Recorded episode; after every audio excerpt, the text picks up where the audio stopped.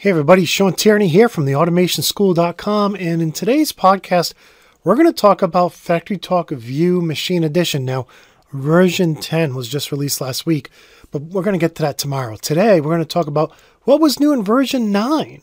And the reason we're going to review this is because at the time it came out, right around last year, right at the beginning of 2017, I actually didn't have a license for it. I don't have a support contract.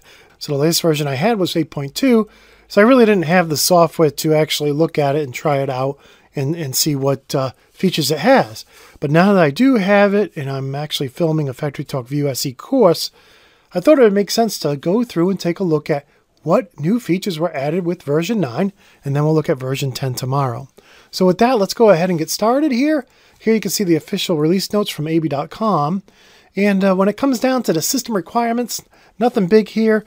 Intel Core 2 Duo, running at 2.66 gigahertz, 4 gigs of RAM. Not really a very hefty requirement there.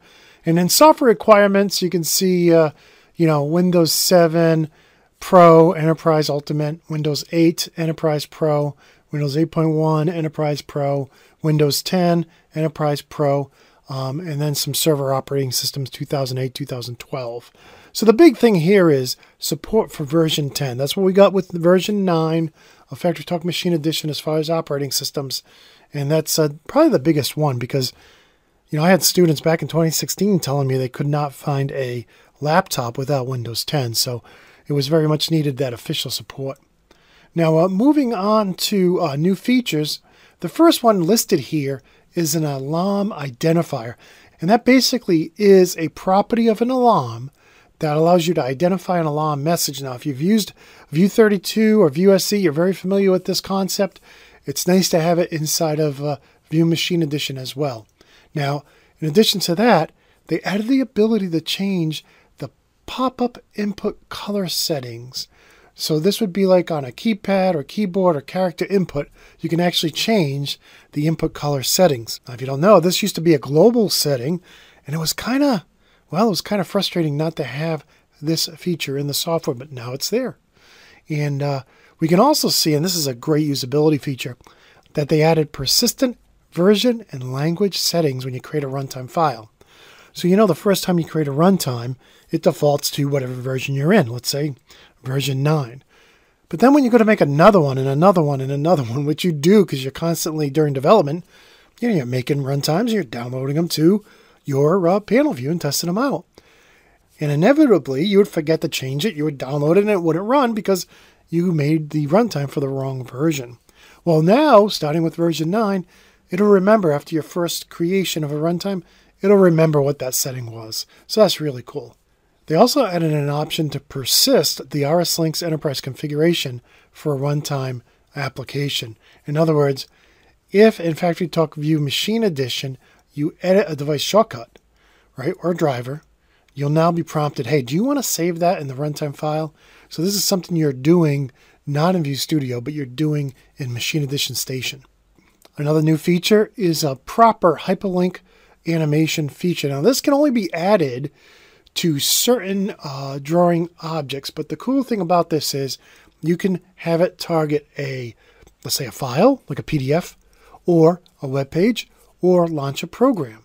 And this is great because it's built right into the software. There's no ActiveX you have to use to enable this. Everything's built right in. Now, that doesn't mean you should connect your PanelView Plus or your ME Station to the internet in production. You should absolutely not do that. But you may have some HTML files that you load on your PanelView or on your ME Station that you want to display, or PDFs, or, other little programs you want to run. So this is great to have that built in. Now, in addition to that, and this is probably one of the biggest features, is support for Logic Designer. That's Studio 5000 version 21 and up. Support for extended properties. So that's like a tags min, a tags max, a tags description. This is now natively supported in version 9 and can really save you a lot of time as far as, developing your application. Now you don't have to put the min and max and all that inside of your HMI tag database. Why even have an HMI tag database if you're using Studio 5000 and Logix, right? So this is a really, really nice addition, something we've been waiting for ever since we got extended properties in like 10 versions ago in Studio 5000. So kudos to them for getting that in there. I'm sure a lot of people are using this already. It's really cool. And finally, for new features, we have the data communication inhibit bit. This is something we've been asking for a very long time. And why would you want that? Why would you want to be able to inhibit a shortcut or a controller, right?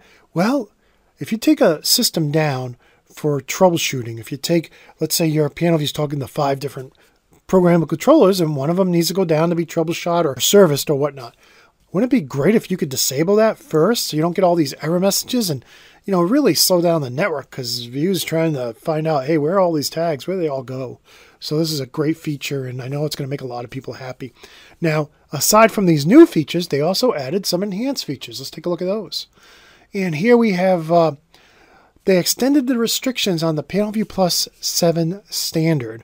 So you know the PanelView Plus 7 standard is really a PanelView Plus 7 compact. It has that limitation, used to have a limitation of 25 graphic displays and 200 alarms. Well, now they've updated it. So not only do you still get your 25 graphic displays replace style, you also get 25 on-top displays. So if you want to use some of those Plant PAX pop-ups or other pop-ups you design yourself, you can actually have 25 in your project at one time, in addition to your 25 displays. So that's cool. And then the alarms go up to 500, which is great. Another thing you can do in version 9, which I've talked to some people in the field and they really like, is the ability to actually have multiple graphics start up when you start your project. So if you remember before 9, we could only choose one graphic display to open when our project started. But now you can choose up to 5 graphic displays. And that's pretty awesome. Especially if you're using something like the Datastore plus ActiveX that you have to leave up in a window like off the side of the screen running all the time. This really helps with things like that. Some of the other things they did is they enhanced the installation, which I really like. It's very smooth and easy to do now. And they also support the new version of Kepware 5.19. No word as to what's new in Kepware 5.19, but they support it now. Great. So now let's go to corrected anomalies. What did they correct? Well, there were some issues in version 8 that they fixed in version 9, including a lot of issues with that ME chalk control object. So this would cause FactoryTalk View to hang or stop responding, and they're saying they fixed that all in version 9.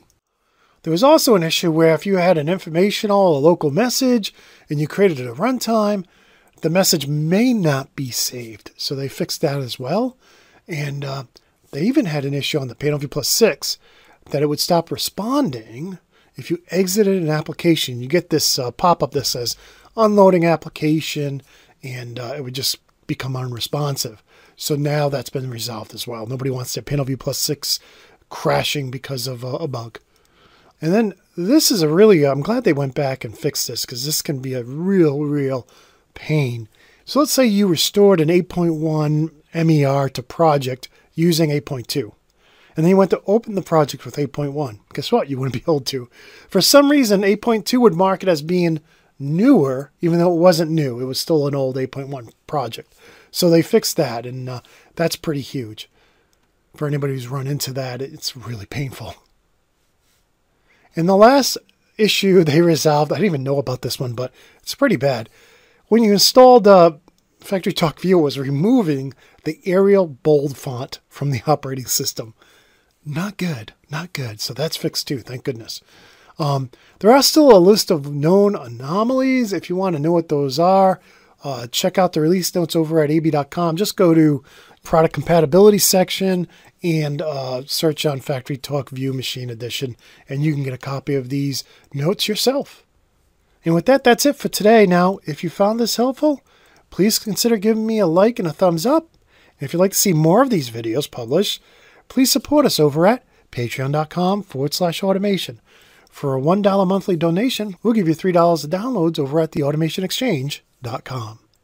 And if you know anybody who's looking to master FactoryTalk View, send them over to TheAutomationSchool.com. That's where I spend my days creating courses and answering student questions on FactoryTalk View, Studio 5000, and more. And with that, I want to thank you for listening. Until next time, peace.